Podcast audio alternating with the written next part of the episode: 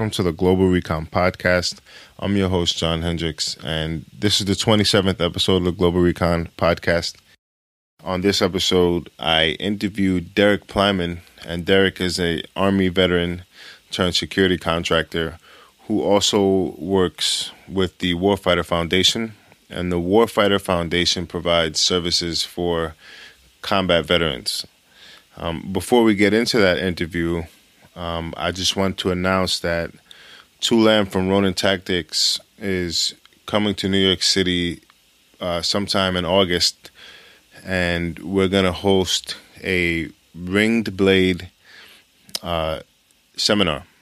So it'll be a three hour course of Tu teaching and demonstrating um, how to handle a ringed blade. Now, the exact dates are st- still haven't locked them in. It'll most likely be in the first or second week of August. Uh, so far, we have two locations, um, and I'll give out further details on the gyms that are we're going to host at. But one location is in Williamsburg, Brooklyn, and the other location is in Edgewater, New Jersey. So we're going to lock down the dates officially with within the coming days if there are any gym owners out there who are interested in hosting a class or anyone who's interested in taking the class, then you can send an email to john at globalrecon.net and just put uh, Ronin in the subject line. Now, let's get into the interview with Derek from the Warfighter Foundation. Hey, what's up, guys? I'm on with Derek Plyman. Uh, Derek works with the Warfighter Foundation, and he is the host of the Warfighter Foundation Radio. It's a podcast uh, it's up on iTunes, and we will uh, give you more information on that towards the end of the episode. So, Derek served in the Army for six years as a forward observer, and he recently returned back to the States from Afghanistan as a security contractor. So, Derek, uh, I just want to thank you for taking out the time to come on the podcast today. Yeah, definitely. Uh, thank you for having me. It's it's nice being on the the other end of podcasting. So I'm usually on your side. Yeah. Um, all right, so Derek, uh, let, us talk a little bit about your career in the Army. Um, I know you served for six years as a forward observer. Uh, can you kind of give the audience a timeline of when you joined the Army to when you got out? Yeah, actually, I, I joined in 2010, um, January 2010, and then I actually just recently got out January of this year. So my last year in the military, though, I got a waiver to start doing contracting. So this past year is is when I got into contracting. So I did one deployment with the Army uh, up to Mazar Sharif, and then with the security contracting, I was in Kabul for a year. And you just got back from your security contract? Yeah, I just got back uh, end of February, early March. Uh, came home for a birth of my first child, so I didn't want to miss that. My wife would have killed me. Yeah. uh, congratulations, man. By the way. Oh, thank you. It's uh, it's been it's been fun. Yeah, I know that stuff is not easy, man. Um, yeah. So, can you explain to the audience a little bit about what a forward observer's job is in the army? Yeah, forward observer. Um, their their main job is to call on accurate targets from mortar and artillery. Um, I've I've gone to a school for joint fire observer, so I can also call in close air support, naval gunfire, you know, fixed wing, rotary wing. Um, but I mean, there's there's a lot of stuff that you can do with it, uh, but it's mostly, like I said, calling in airstrikes. We're right there with the with the uh, infantry, so you know, we're we're not an actual grunt, but we're we're a close second. Right. Okay. So, and now your your time as a security contractor, your deployment lasted for one year. Um, now I know Afghanistan is kind of a strange place uh, during this current time.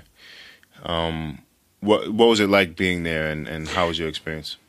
Yeah, I mean, in Kabul right now, it's it's pretty it's pretty intense. Um, you know, with, with a lot of the drawback of the troops, the Taliban they're they're starting to push their way back into the city. So, as a security contra- contractor, sorry, I did uh, mobile security. So we were we were on the roads every day, and it's not like all the other Afghanistan. I mean, there's really no firefights, getting shot at. In in Kabul, it's mainly just VBIED. So I think when for the year that I was there, there was probably 16, 15, 16 uh, vehicle borne IEDs. So it's it, it's it's a hard thing to kind of counteract. There's really no way to fight it. So you just kind of hope it hope it's not your time to go. I guess. Right. And can you explain what a VBIED is for the listeners who might not know? Yeah, VBIED is a vehicle borne IED. Um, so a car bomb, I guess, is the easiest way to put it. Now, when you guys are encountering these threats, is it like a moving car or is it like a car that's on the side of the road? Like, how does that work? It could be both. Um, he said to to get the the best effect, it's usually driving, just so they don't miss their target. Um, so, which means that you know you have your suicide bomber. He's actually driving. He's the trigger. Um, but I mean, they can be just parked vehicles on the side of the road. Um, all the ones that we kind of encountered were were all moving. So, right. So you guys are dealing in in Kabul. You guys were dealing mainly with the Taliban, right? Yeah, Taliban. Uh, a little bit of Haqqani network. Um, they were there, but everyone asked me, you know, if ISIS is there, and I, I think they're there. They're down south, more in the Helmand area, Kandahar, but it's usually just Taliban who who change their flag. So they're they're still the same fighters, same equipment. Nothing's really changed. They just changed their name. Right, and I know that's that's something that's kind of common in um, in the Middle East, and then more up north in Afghanistan, like where tribes or groups will kind of change their colors mm-hmm. uh, based on uh, the, the, events that are taking place at the time. Yeah, a, a lot of it is they just want more money. You know, they think if they they fall under the ISIS tag that they're going to start receiving money and compensation for that. But I don't think it, it actually happens. Right, right.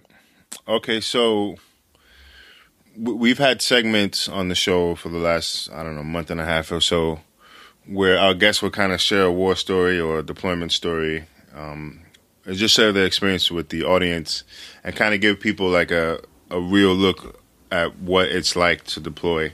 Uh, can you share a story like that with the audience?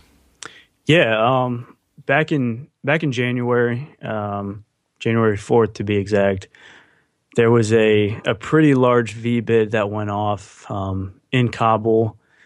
They said it was about a two thousand pound, two two to four thousand pound VBIED. Um, wow. Basically, it was in between our base and another base um, where a lot of other contractors live, and it uh, it, it, it's crazy to think that we were just sitting eating chow. It was around eighteen hundred, and uh, sitting eating chow, and next thing you know, I'm I'm getting thrown about ten feet, um, shrapnel to the back of my neck, and it, it's crazy to think that just in the split second that your world just changed you don't know if you're dead or alive or, or what's going on. But yeah, after the VBIED happened, we we all just scattered and got all our, our weapons because unfortunately, being a security contractor, you don't get the the same, I guess, enjoyments as the military. So we weren't weren't actually allowed to carry our weapon on the base that we were at. So we actually had to run to a Connex to get all of our weapons and and get ready for a fight. Because usually, when they waste a uh, I guess when they use a VBIED of that size, there's usually a follow on attack. Uh, we saw that with Integrity back in August when uh, Sergeant McKenna was killed, uh, the SF sergeant. There's a, a, pretty big attack when that happened. So we were we were prepared for an attack, and it never happened.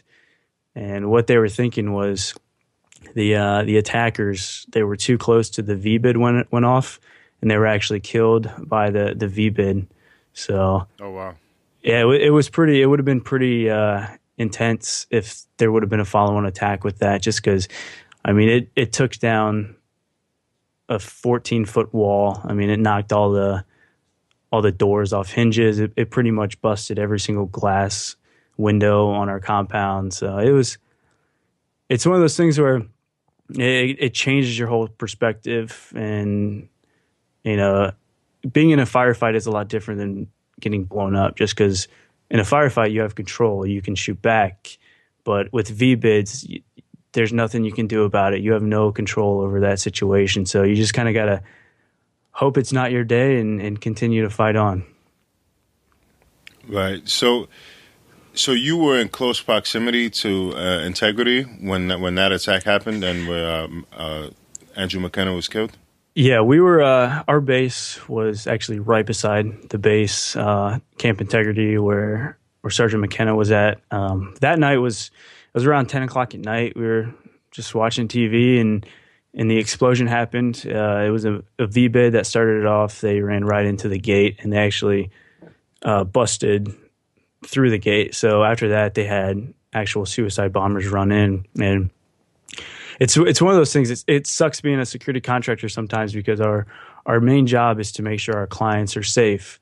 So when when that happened, we were standing on HESCOs watching the entire thing happen, and we we really couldn't do anything about it. Unfortunately, we we wanted to actually take vehicles down and and help them out, but we had no comms with them. Um, you know, the, our our boss wouldn't let us go. But I mean, it was a it was about a three hour firefight, and it it was pretty pretty intense to to listen to.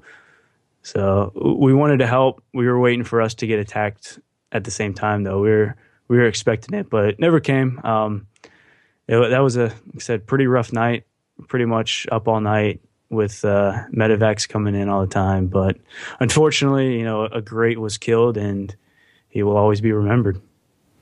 Yeah, actually, I, remember um, when that happened. Uh, uh you know, I, I know the uh, the family received a tremendous amount of uh, support, and I think that's one of the um, one of the great things about social media and um, you know the the fluidity of the internet mm-hmm. uh, nowadays. You know, like people can rally around a cause and and uh, support. You know, whether it's financial or just um, you know showing their support and standing oh, yeah. with people. You know, it's just I think that's a great thing. Yeah. Hey, Derek. So now let's get into uh, the Warfighter Foundation. Um, so, can okay. you explain a little bit about what the mission is with the foundation and um, your involvement with it? Yeah, so uh, what the Warfighter Foundation is, we're a complete nonprofit organization. Um, everyone who, I guess you would say, works for the foundation, we're, we're all voluntary. Uh, we don't have any compensation pay or anything like that, but we are a, a foundation for combat vets. Um, combat vets meaning someone who has a combat action ribbon, combat action badge, combat infantry badge. Um, there, there are a ton of great foundations who deal with all types of veterans. You know, everybody, but we're really the only foundation who deals only with combat vets. Combat vets account for only ten percent of the military community, so it's a very, a very small group of people, and you know, we we think that we've sacrificed the most out of out of the people in the military. We've fought, we've bled, we've cried, you know. So we're we kind of just only deal with with combat vets.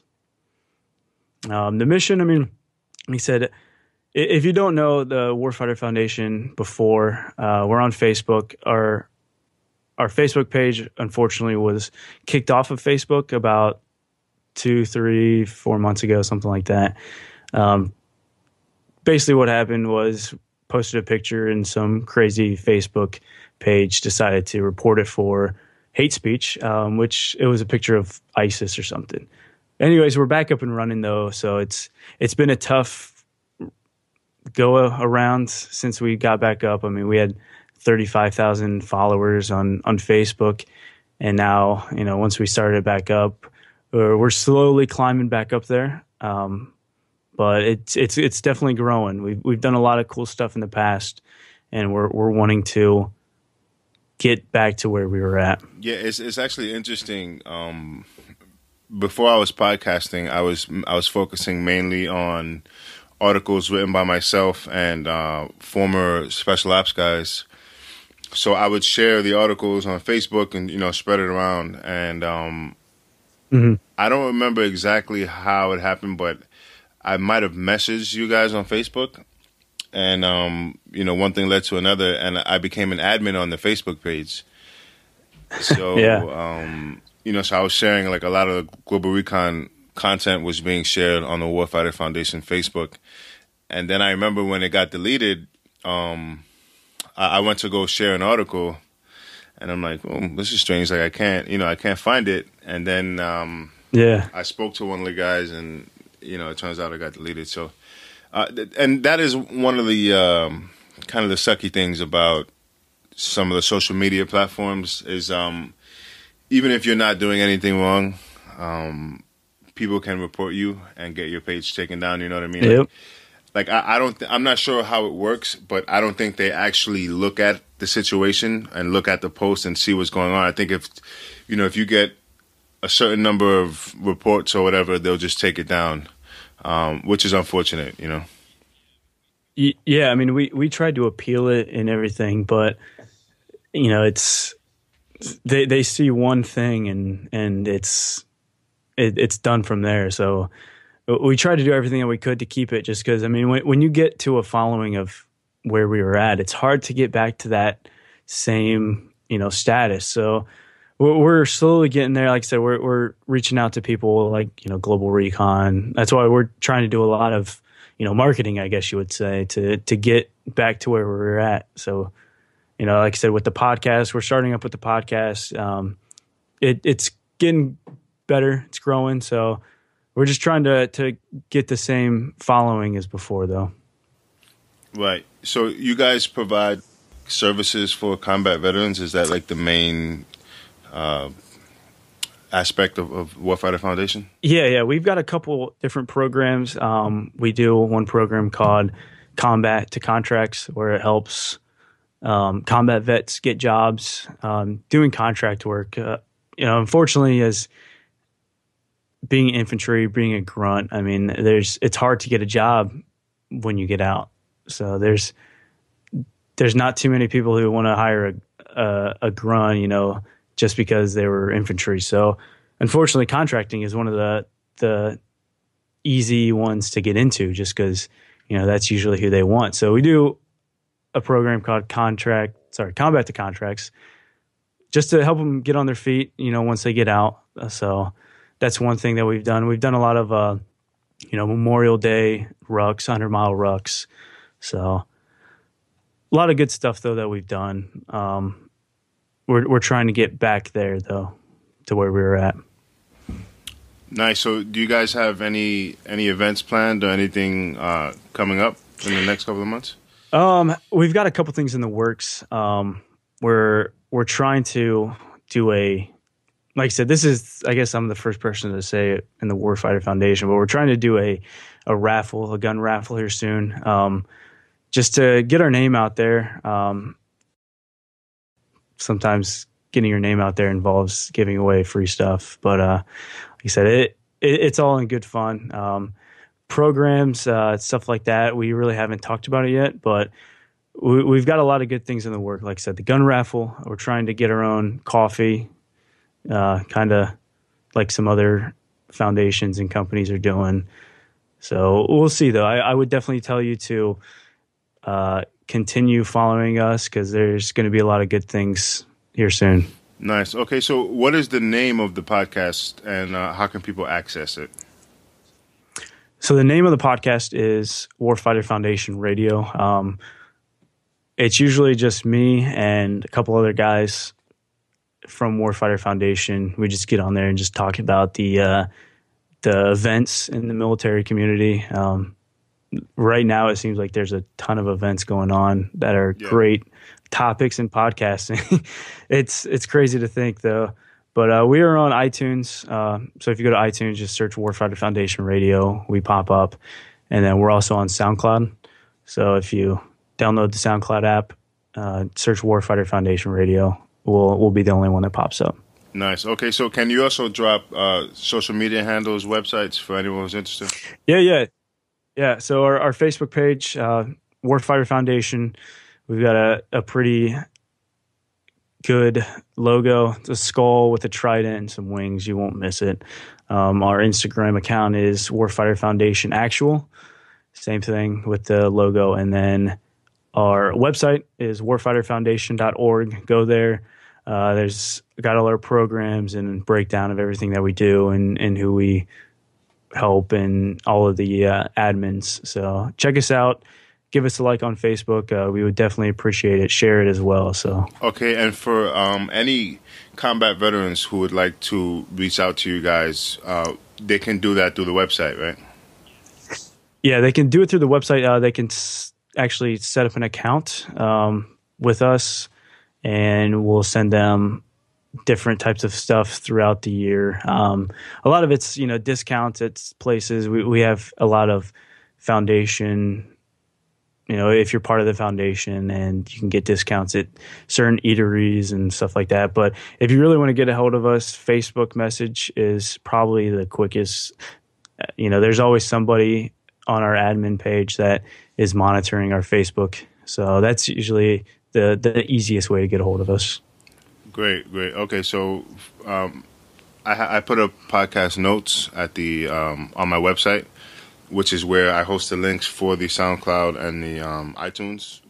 I, host mine on sure. SoundCloud as well. So I, sure. I'll, I'll, also I'll throw the links um, for your podcast and your website on the podcast notes on my website. Sweet. So, awesome. Uh, Derek, it was great having you on, man. I just want to thank you for taking the time out to come on, and uh, just want to thank you for your service as well. Yeah, thank you. Any anytime, um, you know, anytime you want to be on our podcast, just let us know. I'm sure we can get something set up. Yeah, sure, definitely, brother. All right, cool. Thank you. All right, peace. So that was it for the interview with Derek from the Warfighter Foundation.